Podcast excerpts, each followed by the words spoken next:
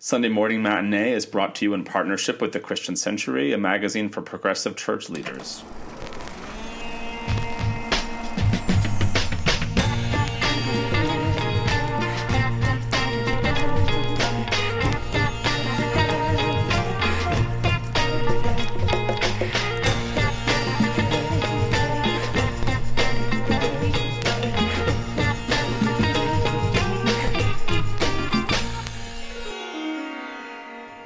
Everybody, welcome to Sunday Morning Matinee, where we talk movies and pop culture with an eye for pastors, preachers, and Sunday school teachers. And today we are talking about the daddest of all the dad movies, Ron Howard's Apollo 13.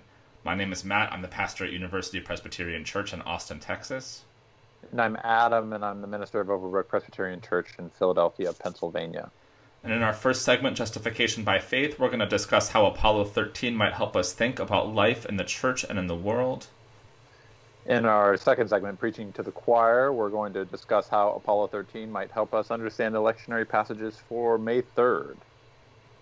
And in our third segment, Postludes, we'll take a second to share another little preacher thought from each of us on something else we're reading, watching, or following. But before we begin, I'd like to introduce our guest for today, Eric Barreto, Associate Professor of New Testament at Princeton Theological Seminary. Eric has been with us before, last seen on this show talking about Avengers Endgame. And Eric, always a privilege to have you here and great to have you back. Hey, thanks, guys. I'm really glad to be back, and thank you for allowing me to go back to the 90s for a couple of hours. So, speaking of which, Ron Howard's Apollo 13 was a big 1995, big crowd pleasing, true to history blockbuster based on the memoir of astronaut Jim Lovell published the previous year, in which Jim recounts the events of the Apollo 13 moon mission, in which an onboard explosion forces the astronauts and a whole army of NASA engineers back home to figure out how to bring them home safely.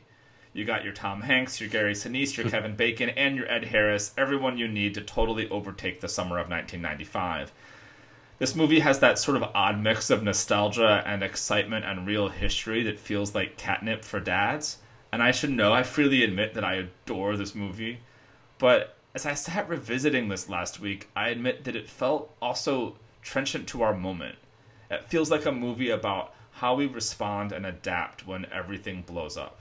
And as I, as I sit here stuck in my house, trying to adapt to a pandemic and trying to help a church adapt to a pandemic and trying to steer myself and my congregation through what feels like an explosion, Apollo 13 felt entirely on point. But that's me, Eric, and I'm wondering from your perspective, what was it like to revisit this movie and did it feel resonant to you to our current life in theology and in the world? Yeah, it was really fun to revisit this movie. I watched it with my kids who are nine and 11. And at one point, Ed Harris pulls out an overhead projector and starts to use it, and it breaks. And my kids were like, "What's that?" And it was just, just this beautiful moment of, of of jumping back in time. But I think one of the things that struck me about the movie is it's this 90s vision of the 70s, and there's this implication there about how we imagine the past, how we imagine where we come from. And to me, it's a really interesting contrast to say a movie like Hidden Figures that again is a movie about a similar time in uh, in history, but made in a very different time, and thus has like this very different look to it. Right? It's got different characters and different people represented. If you watch Apollo 13, you think that only white dudes are involved in this and nobody right. else, right? So I think there's yeah. uh, it, there is something about the moment and something about the way that space calls us to our imagination, calls us to these uh, to the height of human achievement but also, it seems like colonization and all these other assumptions follow us into space, or especially in the way that we imagine space and the future and possibility. So there is something there about how we, I think, how we make sense of the past and the present, how we make sense of the past in the present, that I think feels particularly resonant right now. And imagining how our kids are going to remember this moment, how we're going to remember them, this moment, how institutions are going to live through and out of this moment. So I think that's one big thing. The other piece, of course, is this massive effort to try to save a life. Um, that you know, that's I think at some point um, Hanks' character said something about how thousands of people were working behind the scenes to save them, and that there's something deeply human about that. This deep drive to preserve life, um, and yeah, that resonates now. There's thousands of people working the front lines whether at hospitals or at the grocery store, just uh, sustain us. And there's something deeply human, deeply rallying about that, and I think that's one of the reasons the movie really still works. Yeah, we were. I, I watched this with my son too, and we were about halfway through, and he turns over and looks at me and he says, uh, "You know, Dad, I think I think God would like this movie." It's like, "What do you mean?" And he goes, "Well, it's all these people are, are trying to save these three guys. I think God would like that." It's like, you know what? I don't, I don't, I don't think you're wrong. I mean, there, there, there we go. There's something very elementally helpful and beautiful about getting a chance to witness that. Mm-hmm. Well, Adam, what about you? What what struck you in your revisit of Apollo 13? Um, yeah, I hadn't seen this movie in a really long time, and I think, like Eric, it's the the the look of the movie stands out. Right, It mm-hmm. is, it is the it is very white in its its portrayal of things, and so uh, initially I, I was sort of I was struck by the um like the iconography of the astronaut first, right? Like, mm. um, and why we why we sort of fall in love with astronauts, right? And in some ways, I think they're kind of apolitical, right? They're, um, and and you see that in this movie, right? Like there's there's all of these people who are coming together to save a life, right? And there isn't ever, at least with respect to bringing these three astronauts home, a question of of some some economic question, right? Like mm. where, and I think we might get that in 2020, right? Where some politician is like, well, how much is it going to cost to bring them home or something like that, right? Um, but in this sort of 90s versions of the 70s, like you, you don't get that, right? Because the the astronaut is it's is this like sacrosanct hero and in part apolitical, but in the background you you hear all of these sort of rumblings of canceling the sort of the space missions, the Apollo missions that are designed to go to the moon, and um, and there's so the fact that that you have these sort of like sterling heroes who can't do anything quite wrong is is kind of unique. I think in in if we were telling this story again, we would we would dirty them up a little bit mm. in order to, mm-hmm. in order to make them a little bit more relatable. But at the end of the day, I, I think um, I was I was charmed by the fact that there aren't any real villains in the movie, right? Like it's not it's not a it's not a movie where you're going to pit humans against each other in some sort of battle of power. It is a, a collaborative movie about how industriousness, imagination, creativity, and courage kind of gather together into some um, force that can solve a problem. And I think like you all, that was um, that was inspiring. I mean, because I because that's what I want to happen right now, right? Like I want industriousness, creativity, imagination, courage to like coalesce into some response, both big and small, to the moment that we are that that we're living through. And I think that that's really important. But I, as I watched this, I was thinking about the sort of vision of leadership that begins to show up in this movie, and how um, Ed Harris is is this very interesting leader on the one hand who's down on the ground trying to lead this sort of like team of people into solutions. And then there's Tom Hanks in the capsule who has to at various times assert some measure of leadership as the captain of the ship. Um, and how interesting it was to me how much patrolling morale became part of their job.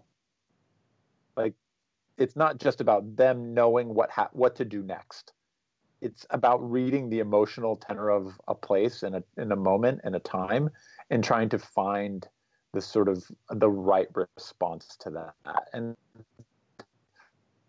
so I was thinking about that. I was thinking about the work, how often I have come into meetings in just exhausted, like truly exhausted, and don't really have the energy to try and play that role. But this movie was reminding me how important it is to try and to to to meet the morale of the moment and of the day in positive ways so that you can again encourage people back into the types of collaboration that can meet a moment. Yeah, the pieces on leadership were super interesting to me. There was this moment right when they're not getting communication about the reentry right? And it has to do because they don't know how they're going to do it quite yet But the folks in the capsule, in their isolation, in their worry, in their sleeplessness, think they know we're not going to make it and they're not telling us. So something about the the vacuum of leadership can sometimes let folks yeah. in isolation and uncertainty fill that in with our deepest fears, right? That they know we can't make it, so therefore they're not telling us. So the importance of, of truth telling, but also like this notion of patrolling morale. Um, and like even like the when they MacGyver the the carbon filter, right, or the carbon dioxide filter, that that is yes an achievement of ingenuity, but uh, Adam, you're helping me think about this. It's also an achievement of of of calling people to an impossible task, right, and giving them the emotional resources to do something about it. Mm-hmm. Yeah, and to me, that is the iconic scene of this movie. I mean, I, I think I think there's a, a, number of different places where we can grab on, but but to me, especially for right now, that that image of the the the engineers coming in and dumping all the crap on the table that is available to these astronauts in that spaceship and saying, "You have to solve this problem. Here's the stuff that you have," uh, and you can't. We can't go fabricate something else. We can't 3D print a solution. We can't uh, go and, and weld something that doesn't exist yet. You can use these materials. Uh, you can make do with what you have exact right on hand, and and that to me feels like such a critical metaphor for how we res- how our churches are able to respond and adapt and change, especially in kind of crisis moments like this. That it's uh, we get to go into these places with the stuff that we have. It's the stuff that you have on hand. It's the people that you have. It's the resources that you have. It's the ideas that you have. That you can throw them on the table and say, "Here's the challenge. Here's what we've got," and we can't. Um, we we don't have the capacity to um, invent out of the boundaries. All we can do is play with the pieces that are um, that are on the table, and that that felt incredibly reassuring and incredibly empowering and incredibly optimistic in, in a way mm-hmm. that um, made me want to to dig in and go back to that scene over and over. Um, so Claude Levi-Strauss, the um, sort of anthropologist, sociologist, makes this distinction in in one of his books about the the difference between an engineer and what he calls a bricoleur, um, which is that the engineer sees a problem and constructs something specific to that problem, right? That that uses the sort of engineering mind to um, to meet the specific issue and and um, and that there's like a there's a brilliance in that, um, and that's what NASA is, right? I mean, I, I, what I love is that so much of this movie is is them like practicing. Like there's a lot of practice in this movie, like just gaming out, right? And and because they're trying to pinpoint every specific need, but the they you can't pinpoint every variable, right? You can't you can't test everything all the time. And so Levi Strauss says that the bricoleur needs a what he what he calls a devious imagination, which is the sort of the the phrase that I continue to harp on when I was watching that, which is it's not devious in the sense that like it's morally wrong. It's devious in the sense that you can see in something an opportunity for something else. Hmm. Like and, and that's just like a such a, like you said, Matt, that's such a critical part of our imagination, which is to take what we have in front of us and rearrange it to meet some new need because is like have the time, the energy, or really the training to do the types of critical engineering feats that need to happen right now. Instead, we're doing these sort of like we need to be devious folks who like look at something and say, "Oh, I can use this and this and this, and we're going to fabricate this thing." And yes, it's going to be like it's going to be bound together in a way that's not going to last forever, but it'll last for today. Yeah, and I think part of the, I think for me, that scene, one recalls MacGyver, so that's exciting. But I think also it just says, right, this is all we have and it's enough. And I think that there's a really powerful theology there. And I think it comes up in our lectionary text. But I th- think alongside that, that note of hopefulness, right? There's enough. I think also alongside it's important to name in some communities, right? We put everything on the table and what we have, we will make do with and we will survive, right? Especially minoritized communities, marginalized mm-hmm. communities. Um, there is this deep gift, this historical gift of making do with very little. And there's another step to take, right? They only have so much in their capsule because they're in space, right? There's only so much that can go up there. In other communities, there's only so much on the table because only so much has been granted, only so much has been made possible. So I think alongside this theology of yes, there's enough, alongside of that, we should also wonder why is it that some tables are fuller than others, right? Why is it that some people have more resources than others? And I think in this moment that that unveiling of the inequities in which we find ourselves, right? That we it's always enough. But why is somebody's enough bigger than somebody else's, right? That that the moment I think is revealing those inequities in ways that I hope on my best days we can actually tackle, we can actually do something about in the wake of this pandemic. Well, and, and especially Eric, in the sense that making do required sharing, right? Yeah. Like, yeah, and, and right. we'll see this in the Acts 2 passage in the lectionary. It required sharing because you don't mm-hmm. actually have enough. You only have enough when you all share. But how do you share in a in a during a pandemic, right? Like right, right. It, this is particularly insidious for those who have lived a sort of independent life. Are they're actually better prepared to sort of mm-hmm. figure out how to do this right now, right? Like they're they're better prepared to weather whatever the isolation requires. But in those communities that have been forced to try and figure out how to pool resources in order to survive, right. they're especially feeling this acutely because like that was how they made their way through it. Yeah. There's I think a, a rich irony that the communities right now that can most survive this moment are the ones we're going to ask to do the most that we're going to take the most from. that we're going to give them the fewest resources. Um, and, you know, the very communities we need to learn from to know how to survive this moment are the ones that we're going to put the heaviest burdens on at the same time. So I have another question for you, Eric. I mean, like like I said earlier, my one of my favorite parts for the is is all of the train like the little training stuff that they do at the very beginning of the movie where they're trying to pilot the command module and and you see that Gary Sinise is like he's a he's a great pilot and he he's working and he wants to go again, but you begin to realize him going again is actually working against them because Kevin Bacon is not getting time in this module. It's really well done. Um, you know, when we think about like how we improvise in this moment, um, it's not full improvisation, right? Like you have to you have to remember your training at right. some point.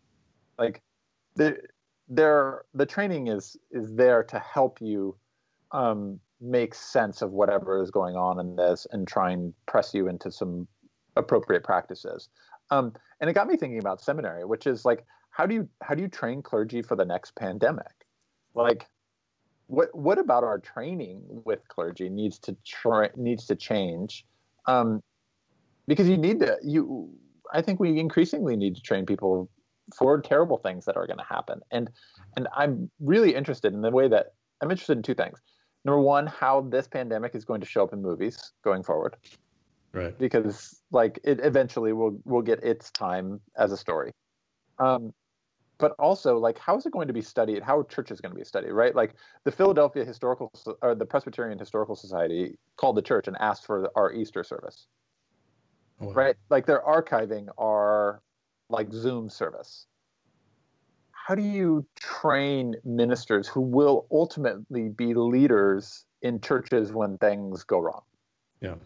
I think it's a great question. I the, the movie part I think is interesting. I know Netflix, somebody in Netflix right now is writing a, a teen rom-com about this pandemic. I, mean, I know it's happening, but um, when it comes to seminary, I, I think this is the, the the the challenge before us and the question before us and it's been the question for a while, right? Because we knew we were training folks for churches that were going to confront all kind of financial and social realities that were not going to be this kind of pandemic-y, but also going to be really transformative, really challenging.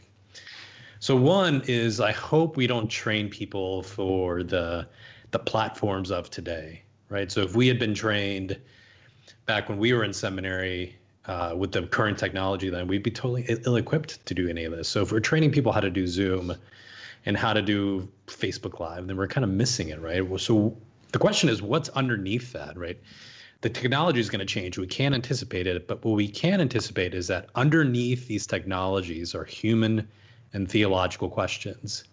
And our answers may shift and nuance, but the questions are going to remain. What does it mean to be in community? How is God present among us? What is the what does communion mean when we're not in the same literal space, right?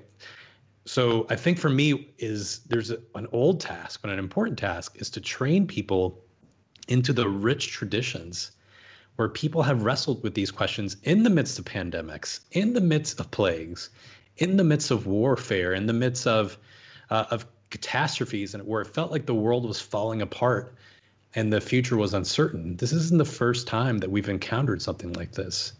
So there are deep resources in the tradition. So, and we don't know what parts of those traditions are going to be really valuable. So I think we equip seminary students with, um, with history and biblical studies, all, all these traditional uh, ways of understanding. We equip them, equip us all with this knowledge. But I think there's one more step to take, and that's to to pay attention to the margins of these spaces too. Again, going back to our earlier conversation, among those communities that have had to thrive and survive with less, for us to pay more attention to their testimony, to their witness, which means some kind of retrieval activity, because so often those voices aren't preserved in the textbooks, aren't mm-hmm. preserved in yeah. the guilds. So we're gonna have to do some excavation and some archive work and and just find ways to nurture our knowledge and our sensibility and our understanding of what happens with communities that that don't have as much as others. So those are a couple pieces for me. And I think too in the end, as a teacher of the New Testament, for me it's the Bible isn't going to solve this pandemic, right? I do think that the kind of imagination the Bible stirs in us can be this indispensable resource in the work that we're doing in this moment and the preaching that we're doing and, and how we theologize uh, community and communion.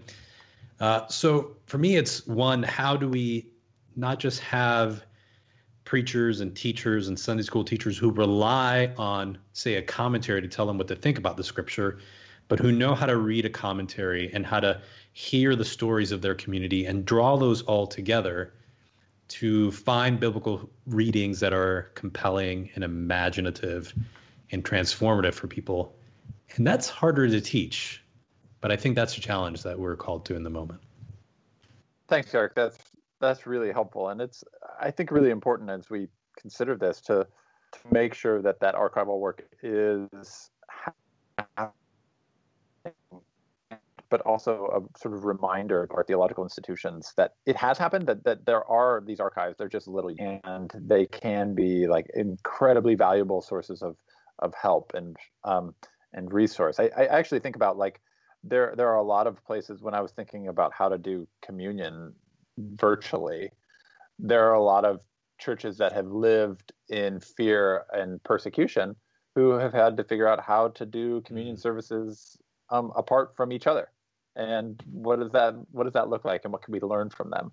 Um, so I, it's it's a vital question as we go forward especially as we think about how how ministry and ministers will be formed. Matt as you continue to think about apollo 13 what other themes are standing out to you?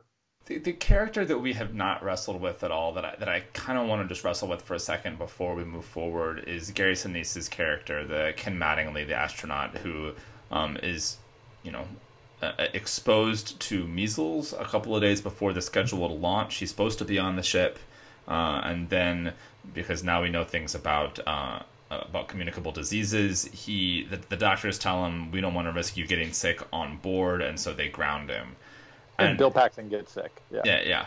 Um, the of, course, you know, Eric is totally right. Like this movie is overwhelmingly white and overwhelmingly male, and to say that it rep- that it has anything in it that represents a marginalized community, I think is is, is optimistic.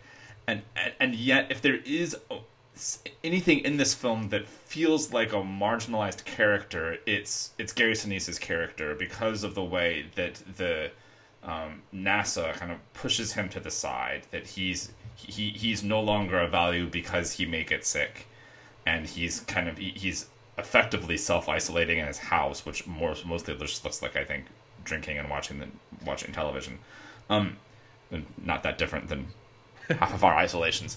Uh, and and then the explosion happens, and NASA has to figure out a very specific problem, which is they have limited power on the ship, and they need to power up things in order to get into reentry, and they have kind of the, the working model of the ship sitting uh, on, on in, in on, on the floor in Houston, and Sinise's job becomes to go into that model for days on end and try to figure out the power up sequence that will allow them to get everything up and running without going over whatever the power max is that they have on, on the real one. And there's something kind of fascinating about this sequence to me that if he had been on the ship and not grounded, it's entirely possible, and the logic of the film, it's entirely possible that nobody would have figured out that power up sequence. Because he as as you've already pointed out is the is the one who has been so obsessive about trying to fig- about trying to know that ship as well as anyone and being the best pilot for that ship. If if he is actually on the ship he can't do any of that. He can only do it because the logic of the plot has shunted him to the ground. When I pastored in Virginia, I, I was on the board of the local Meals on Wheels agency, and it was all volunteer run. Uh, we and we, we, were kind of uh, not a huge number of clients, but we were delivering food to a pretty large geographic spread. But it all ran through a central coordinator, who was a woman who was severely disabled and herself a Meals on Wheels client and she'd been a client for years and years and years because um, homebound couldn't get out uh, needed that help but was incredibly gifted at administration and organization and logistics and it was on her computer and her phone all the time. She was incredibly fluent in all of that. And so one day before i got there the organization made the brilliant decision that this client who could not leave her house was the perfect back end operations person for a Meals on Wheels operation.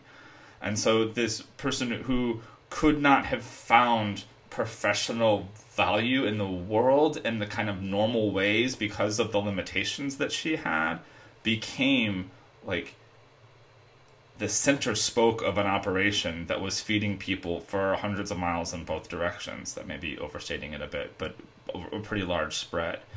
And there's something about Gary Sinise's character that kind of reminds me of that. That he he can't be on the front lines for dumb reasons, and he's marginalized because of that. And yet,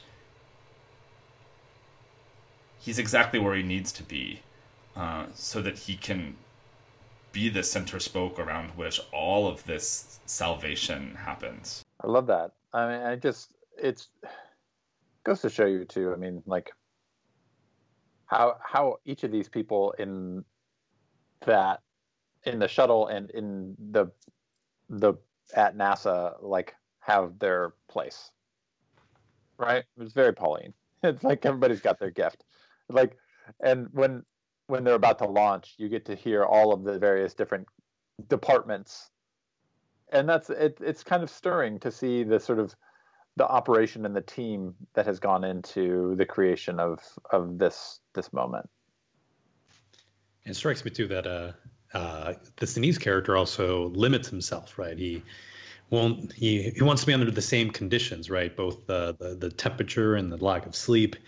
That he chooses um, further limitations on himself in order to understand better how the crewmates are doing it out there in the capsule. So there is something there about even if we have the ability to grasp all these different privileges, that sometimes giving those up, emptying ourselves of those privileges, to use some biblical language, can be a way to accompany um, folks in very important ways. Yeah, beautiful. All right, Adam and Eric, we're going to move on. But before we do, we are grateful for our partnership with the Christian Century and want to guide your attention to the great work they are doing. They have been stepping up and have been providing some really smart resources for the church in this time of physical isolation, and I commend those articles to you. If you are listening and don't yet subscribe to the Century Sunday Morning Matinee, listeners can get a free trial magazine subscription. For more information, visit christiancentury.org slash podcast offer. All right, gentlemen, let's talk about preaching. The text for this upcoming lectionary Easter 4, Year A, May 3rd. We've got, of course, the Acts 2 community who shares everything. We've got Jesus mixing metaphors about shepherds and gates in John 10, and 1 Peter on the suffering of Christ on our behalf. Eric, I'm going to kick it to you as you look at these lectionary passages. What inspires you or connects for you in light of uh, the reviewing of Apollo 13? Um, I'm always going to go to Acts, so this is just catnip for me, right? So uh, this is the third of three weeks in the lectionary where Acts has started with uh, the Pentecost speech that Peter gives, and then gives different glimpses into the community, glimpses into the the shape of the community's belief, the shape of the community's baptism, and today, the shape of the community's belonging. And how they're teaching and eating and praying together. There's this picture of a community that's holding all things in common, and they're doing so with glad and generous hearts. Uh, so a lot to go with. The, w- two things. One is um, I'm struck by the community being characterized by awe, but I think the wonder is awe at what? Well, it says that they're in awe. Uh, people are in awe about the wonders and the signs that this uh, early community of Jesus followers are performing. And I think we imagine. I, I tend to imagine that that's healings and maybe you know the, the fire, the tongues that were like fire that came down from heaven. But what if that w- signs and wonders are not some sort of wizardry so much as belonging and community? What if we start imagining belonging and community as a wonder and a sign? And the connection here to Apollo 13 is that I think we might, this is the kind of movie where we might get distracted by the technology and by the feats and by the big rockets and all that. But at the heart of it, the wonder and the sign is the kind of commitment, the, the community that's built in that capsule, the community that's built back in Houston, and the ways that people tended to one another. The, the technology wasn't the sign and the wonder. Um, I remember early in the movie, they, they don't show the video clip, uh, the broadcast from the capsule, because people don't care anymore because it's going to space isn't that interesting. What is interesting, apparently, um, is people rallying together. So what if we imagine belonging as a as a sign and a wonder that we might display in our own communities? And second thing is to think about um, the ways this community sharing of goods. I, I get concerned that we might teach this text as as a as a rule that we have to follow and when we realize that we can't follow that rule for lots of really good reasons and lots of bad reasons too that selling all that we have and giving it to the church seems uh, maybe beyond us again for lots of really good reasons and lots of problematic reasons too that we don't just stop and feel guilty that we can't build this kind of community. The, the function of this story is not to make us feel bad that this isn't the kind of community that we're a part of but again to stir our imaginations to wonder what might that look like for us? What might that look like for us? And i think the second time that this community is mentioned is uh, this kind of community sharing is mentioned is in chapter four and there i think it becomes clear that the reason the community is able to share with one another is not because they're such awesome christians it's not because they're so ridiculously generous but because they believe in the power of the resurrection.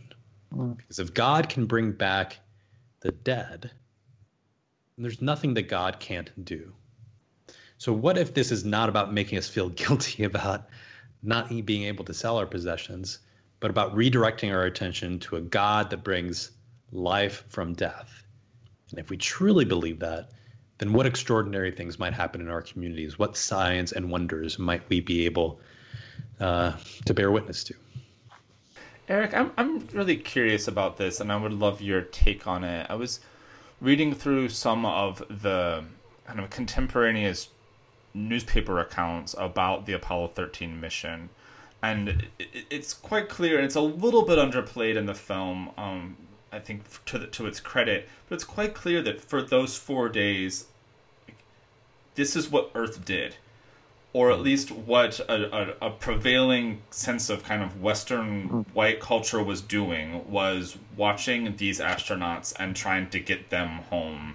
Uh, the, the the the Pope stops and has prayers for them. Like everyone is united around this moment of trying to urge these these folks home safely, and it feels like one of those moments of you know very threadbare kind of cultural unity that we talk about, mm-hmm. but at least in my experience, we we note them at times of trauma and trial. So we talk about the post 9/11 unity, which I was there, wasn't that united, but we, we and, and, we talk about it now in light of COVID, and obviously it's always problematic, and there's always questions of who gets left in and who gets left out of those moments of unity. But in my experience, they we, we seem to talk about them and note them as kind of as almost post traumatic responses to these really difficult circumstances. But here in Acts, we see a similar kind of unified community, and you note that it is coming out of this, what seems to me like a deeply promising, optimistic vision of resurrection and the Holy mm-hmm. Spirit. Mm-hmm. Is there a way of trying to think about that community as as in its own kind of trauma as well, or am I d- deeply no, overreading that text? No, I think that's super helpful. I think about uh, for instance, the road to Emmaus narrative, right? So you've got these two disciples who can't recognize Jesus in front of them, can't, you know, he smells the same, he looks the same, his voice sounds the same, but they can't recognize him. And I've been wondering if that's because of the trauma they experience of seeing their friend die in this cruel way and their own fear for their own lives as they're fleeing Jerusalem, perhaps. And I wonder if that's reflected in that the 12, you know, the, the newly reconstituted 12 and Mary and the other early followers and even in Peter's sermon, when he draws in the complicity of the crowds in the in their participation in the execution of Jesus, um, is that a rallying around around trauma?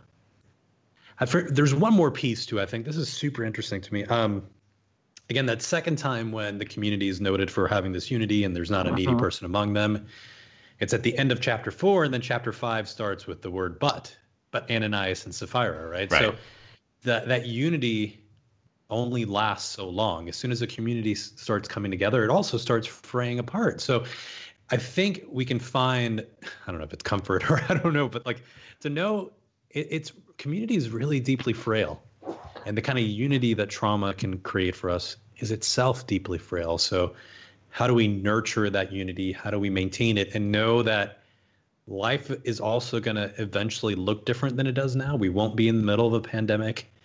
And what do we want to hold on to in that moment? And yeah, I, I think I think there's space for exactly that kind of reflection.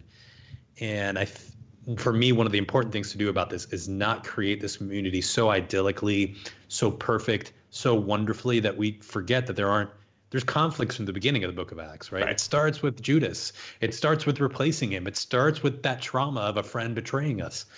So instead of making this like this perfect little community, is to see it from the very first as deeply fractured and frail because that's what we all are. Yeah, thanks. Right, and that and that that Christian diaspora that it happens due to persecution, right? I mean, so the martyring of Stephen, like everybody takes off. I mean, the apostles stay in Jerusalem, but this is no longer a Jerusalem movement at that point, right? Like, and so I, I, think that's also part of this, which is how do you how do you hold things together as everything atomizes out? And I, I find when I read Acts, Luke is has some very astute things to think about and say about that, um, especially as it reflects the the stirring of the Holy Spirit that continues to grow this thing even as it atomizes, right? I mean, it's mm-hmm. kind of a crazy thing, which is in chapter two, you have this this group that that seems like as healthy as a community can seem, right? Like yeah. they're sharing with each other, right? And if and they are growing right like luke loves to count and he's yes. giving these like 2000 3000 these and he he but all of those numbers start to tail out, off after a while after that leaves jerusalem because it and you get these little stories about how difference is being included into whatever this movement is in ways that were unexpected whether it's the samaritan uh, samaritans and and philip up um, with Simon the magician, or whether it's the Ethiopian eunuch, or whether it's ultimately the Gentiles who are being op- mm-hmm. uh, invited it's you know luke is giving this this sort of like strange account of the holy spirit and how the holy spirit is pressing people into behavior that seems like utterly amazing and I, I think about that too with like looking at the the the collaboration that happens in this Apollo mission is really fascinating to me because they're yeah. they are moving so fast and they're they're um, they're improvising on the fly, but they have to trust each other, right? Because um, someone's going to come up with an idea and they don't have time to double check, triple check, quadruple check, right? And you know, Ed Harris's character isn't going to be able to go like, okay, go go make sure that the uh, that the carbon dioxide meter is going to work, right? It's like here's our best shot, and so you have to sort of trust each other and trust that everyone, maybe if they're not of the same ability, they are of the same heart and mind, that they care about the same things ultimately, and and that's been that's also a fascinating part of this, which is like the apostles get so much description about doing these signs and wonders, but almost immediately, like you start seeing people who are not apostles start to do signs and wonders too. Mm-hmm. Mm-hmm. Right? Like Philip is one of those Hellenized Jews who gets to show up, but then suddenly he's doing everything that the apostles are doing. Right. And that's like um, because he seems to possess the right set of postures to do the work. And it's it's less about your authority to do the work. It's whether or not you have the do you have the heart and do you have the the the desire to be a part of it. Yeah. I think the other piece for me is the way that the spirit is kind of moving in the background of the book of Acts. Um, there's thing, you know, say the Ethiopian eunuch story that nobody seems to realize happening and nobody's going to have a council about the spirit kind of working in, around the margins of that community or entirely in the background of the narrative. So Paul gets to to Rome and there are believers there. Paul hasn't been there yet. How did how, yeah. Luke does not narrate how people got there. How how did they hear? So even though there's this narrative, there's also these stories in the background. And I, again, I think it's interesting to say pair Apollo 13 with a story like Hidden Figures because there is another story to tell, mm-hmm. uh, another story to tell from a different perspective. Sure, absolutely. Matt, is there anything else in the lectionary that you look at and think that's valuable for a preacher who's also watching Apollo 13? So the lectionary because because it gives us the John 10 passage and the Jesus and the sheep and the shepherd, we also get the Psalm 23 pairing. Uh, and I, I, am not a huge preacher of psalms, uh, and, and, I'm not sure I've ever actually preached on the 23rd psalm, which may be something heretical to admit.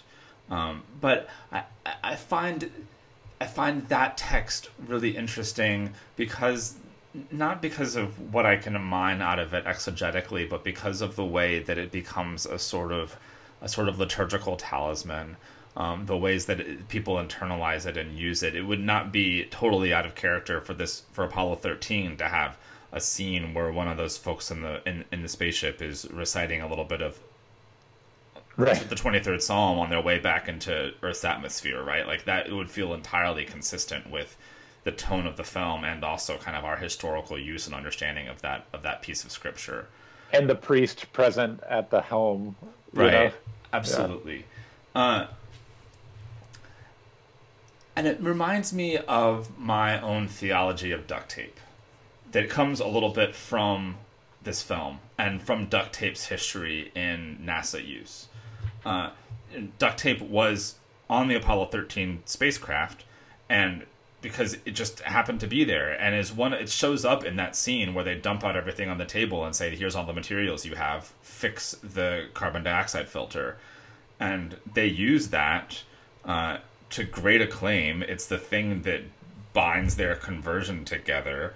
And after the apollo 13 mission it became standard practice for every NASA mission to include several rolls of duct tape in the closet somewhere because just in case you needed it. And I find this kind of fascinating. Like if you're on a rocket or on a space shuttle somewhere and you look over there and you see a couple of piles of duct tape, like that's kind of be, be a kind of a good news bad news situation, right? like I don't want to be on a space shuttle that is going to need duct tape. But and so what is the emotional effect of having that duct tape with you on the rocket? it's like it doesn't project a thousand percent confidence in the integrity of the structure that you're in. But it does project a degree of resolve right? Like it, it projects the people that have set up this mission with me and for me are committed to me getting home and they're doing whatever they possibly can to help get me there. And and I feel like I, I have talked about this and preached about this as a way that duct tape helps me think about faith and the small pieces of my faith that show up in things like the talisman of the 23rd psalm the little mm. pieces that mm. um, in some ways help expose the cracks in creation uh, in some ways i would like to not be in a world where um, reciting the 23rd psalm would make me feel better um, the, the, the world should be better than that and, and not need me um, to assuage myself. Um, I, I should not be plummeting through the atmosphere in a ship that may or may not be able to survive it. Uh, and and anytime you are find yourself in that in that crisis reciting the 23rd psalm it's probably not a great day on the other hand it does feel like it shows some kind of resolve to me that it's we are going to get through this and God is going to be with us and we are going to make it home and God is determined to get us home. And I, um, that is a meaningful thing for me to remember and it's my theology of duct tape. So I share it with you. I love it. I love it. I think that's a good place for us to end the conversation. Thanks, Matt. This is also the place where we thank Eric for coming on and sharing in this conversation and for watching this movie with us. Eric, thanks for being here. You're always welcome. Come back oh, anytime. Oh, thank you all. Really, this was really fun. Thanks for taking me back in the 90s. That was really fun. we'll be glad I, to do it anytime. I, yeah, I don't know about you. My nostalgia for like middle 90s right now is crazy. It's but so high. I, I do need to point out I couldn't figure out how to work this in. If you like this movie but don't want to go back to the 90s, you can yes. watch its remake, which is called The Martian, oh. and came out in 2015, and is the same movie. I watched yeah. it a week later. It is the same movie. That was also delightful. It's incredibly yeah, good. It's, it's, it's totally watchable. It's the same movie. We are still rescuing like, a white guy stranded in space. Still duct tape. Duct still, tape and poop. It's still duct tape and poop. It's the same thing. Uh, I, I, would like them to make one at some point in which we are not rescuing a white man. I feel like that would be a challenge we could live into.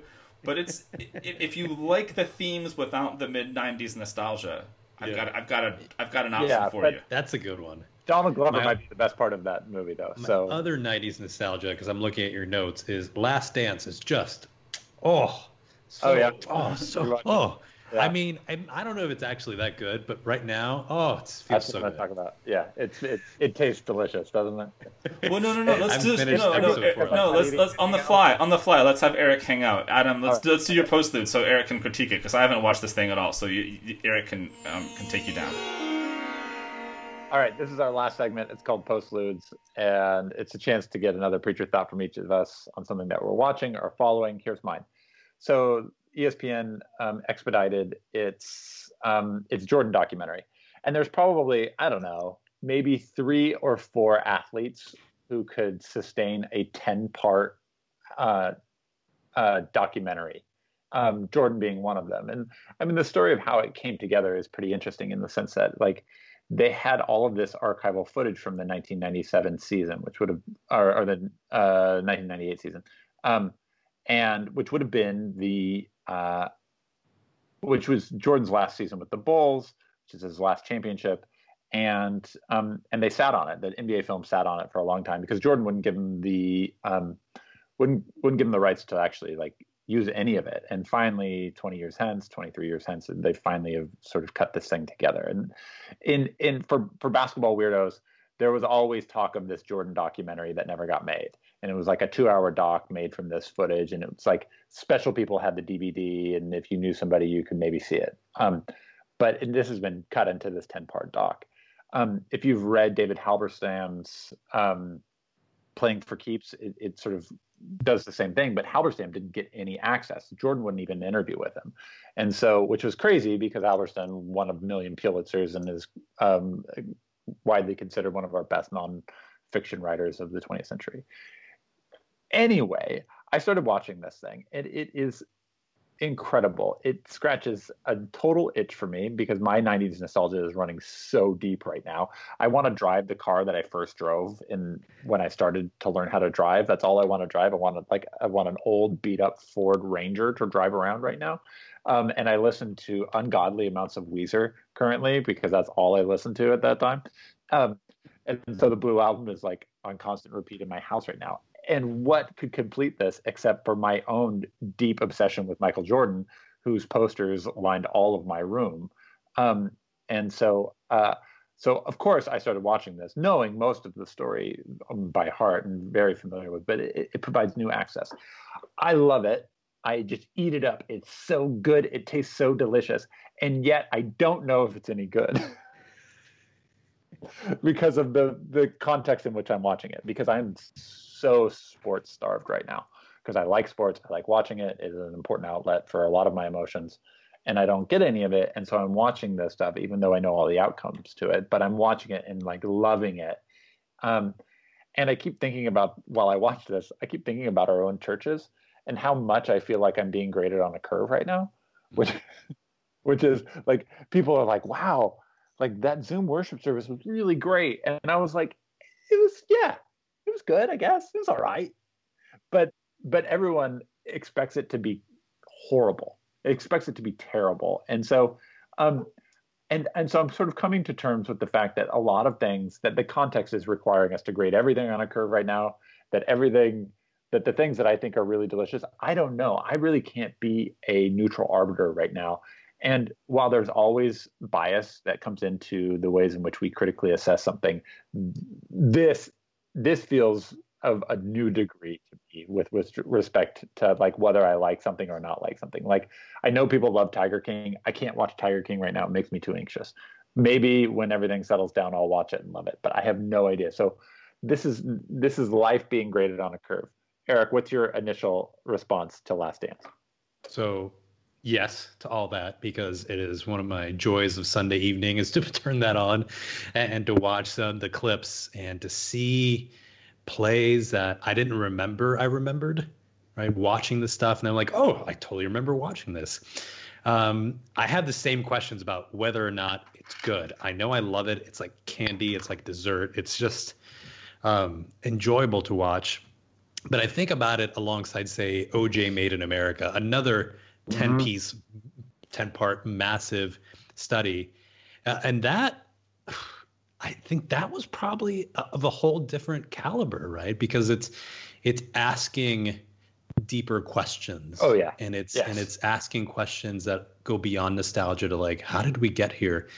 Um, not to say that last dance doesn't have it, its perp its use right? I think it's it's it, the nostalgia can be really helpful. It can um, I think there's something about seeing someone who's so great at the thing they do and the way that they can bring out greatness in others and also the way that that greatness is really fragile, really frail, really problematic is really gorgeous to watch. But I love this idea about being graded on a curve in this moment. Um, and when it comes to a lot of schools, including Princeton Seminary, we defaulted to pass fail uh, during this time, which I thought was exactly the right thing to do because we we don't know what other people are going through and we have to grade each other on a curve just as an act of generosity and grace. Uh, and also because we as teachers don't know entirely what our full capacities are in this moment. Uh, so uh, maybe we can give the documentary a little break and just enjoy it. And oh the rodman stuff was just so so vivid. He was so controversial back then and now if he showed up we'd be like eh, yeah yeah, just another guy on Twitter. Guys, I've got I've got Rodman stories. I've got Jordan stories. I I uh, I once picked up uh, when I worked on an ambulance. Um, once picked up uh, Dennis Rodman. I was like, we got what? yeah. Oh, so I can't man. say more than that because they're like you know protections. HIPAA.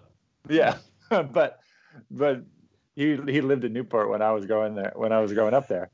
He was all over the place, man. So if you look at him in the in the we're so into such a weird place right now. Looking at a documentary. Um, he's wearing a hat of a bar in my hometown that is where all like that opens at like seven in the morning. Like it's it's one of those bars. It's one of those old beach bars where good good beach alcoholics hang out. Um, it's yeah, he's oh. he's like he's ingrained in all of this. The Jordan stuff is is crazy to me. Yeah. And Pippen's voice is just mm, so good. All all the good things. all right, Matt, we're done. What about you? You, you, will talk about your uh, Sunday night comfort television viewing, and I'll tell you about mine, which is that last night I spent three glorious hours uh, watching Take Me to the World, which was the um, Broadway celebration of the 90th birthday of Stephen Sondheim that was organized by Raul Esparza and featured like this just massive lineup of Broadway megastars, past and present, who were singing Sondheim pieces pre-recorded from their quarantined locations. Uh, it was spectacular because there's so much talent and Sondheim stuff is so rich and textured and human and people just picked what they wanted to sing and sang it and there were some pieces that I knew very well and some things I had never heard before. There were folks that just absolutely killed it. Uh, and and then it had some very charming moments like Mandy Patinkin, who was the George and Sunday in the Park with George when it opened on Broadway, uh, in a park, singing a little bit of Sunday in the Park with George, and in in that period, in that place of isolation and quarantine, gives all of this so much more richness and resonance. It was absolutely spellbinding and exactly like the the deep comfort blanket that I needed. Uh, also, in the speaking of grading each other on a curve, the thing was started disastrously, and I just I don't know if the YouTube recording will archive this because I suspect that YouTube will eventually only archive the official broadcast that actually began well, though it did not begin until about 9 Eastern and was supposed to begin at 8 Eastern. From 8 to 8:30 or so, Twitter and YouTube comments were like, where's the show, guys? Come on, where's the show? And various people who had submitted for the show, Lin Manuel Miranda preeminent among them, were tweeting like, "It's coming, don't worry, we're getting there. This is just normal tech delay stuff." Then it starts finally on one YouTube channel, and it starts with a pre-recorded bit, and then it goes to Raul Esparza live from his basement or whatever. Uh, but Raul Esparza, who has organized the entire thing, Broadway legend, can sing the pants off of anyone, um, has forgotten to unmute himself. And has and there's no way for Raul Esparza to find out that he has forgotten to unmute himself because there's nobody in the room with him. And he's not looking at his phone, he has no input. So for a solid five minutes or so, Raul Esparza is just monologuing into the camera with all the he's got so much performance in his face. So it's funny. it's captivating to watch, and you can't hear a damn thing the man is saying. And you're waiting for someone to like go over and knock on the door of his house and be like, "Dude, there are a hundred thousand people watching you, and no one can hear anything." At which point, at some point, he finally does realize it. You see this look of total panic come over his face. He rushes around and like dislodges the camera, and five seconds later, the stream is over and then we go back to waiting for the show to start again. So amazing. We spend another half hour on Twitter and YouTube comments like what's happening now. They keep because he's ended the stream, they have to start different ones, and so now the links are changing, and we're like, which stream is it going to be? Which stream is it going to be? It finally kicks up an hour after it was supposed to, and they've just removed Raul Esparza from the show. Now they're just going to not do any live bits and they're just going to play and sequence all of the pre-recorded pieces. And it's fabulous. Once it happens it's fabulous. And what i noted on twitter and in those comments was the deep well of generosity and excitement that was built into this. Like so cool. nobody cared because we were all so in love with the idea of having this thing at this time on this sunday night and we all love these people and we all know that they love each other and the, the, the we were grading on such a curve like it, it did not matter in the slightest. And i think amazing. about that for our sunday zoom worship. Like we are so like oh my god is the, the slide is wrong the hymn text is not that we're in the wrong verse of the hymn text please slid it back. And it's like it does not i, I don't think that's what anyone's grading on right now. Mm. we're just excited to have a chance to see the people that we love and to be in these communities of relationships that are based on all the work that has gone into them before and all the reservoir of the spirit that's there. Uh, and it was it was marvelous to behold. So that's my Amen. word of grace to all the zoom and facebook live worship leaders out there. You got it. You're good. Amen. all right. Well, let's wrap up the show. If you like the show be sure to leave a rating on itunes or come to the show page to discuss how we got it all wrong. We love to hear your feedback drop us a line on facebook or twitter at the show page at sunday morning matinee Special thanks, of course, to our friends the Christian Century and to the fine editing skills of Derek Weston. Our music today was composed by Bobby Brinkerhoff. Big thanks to him and his band Space Barf. Thanks, Matt. Thanks, Eric. Thanks, Adam.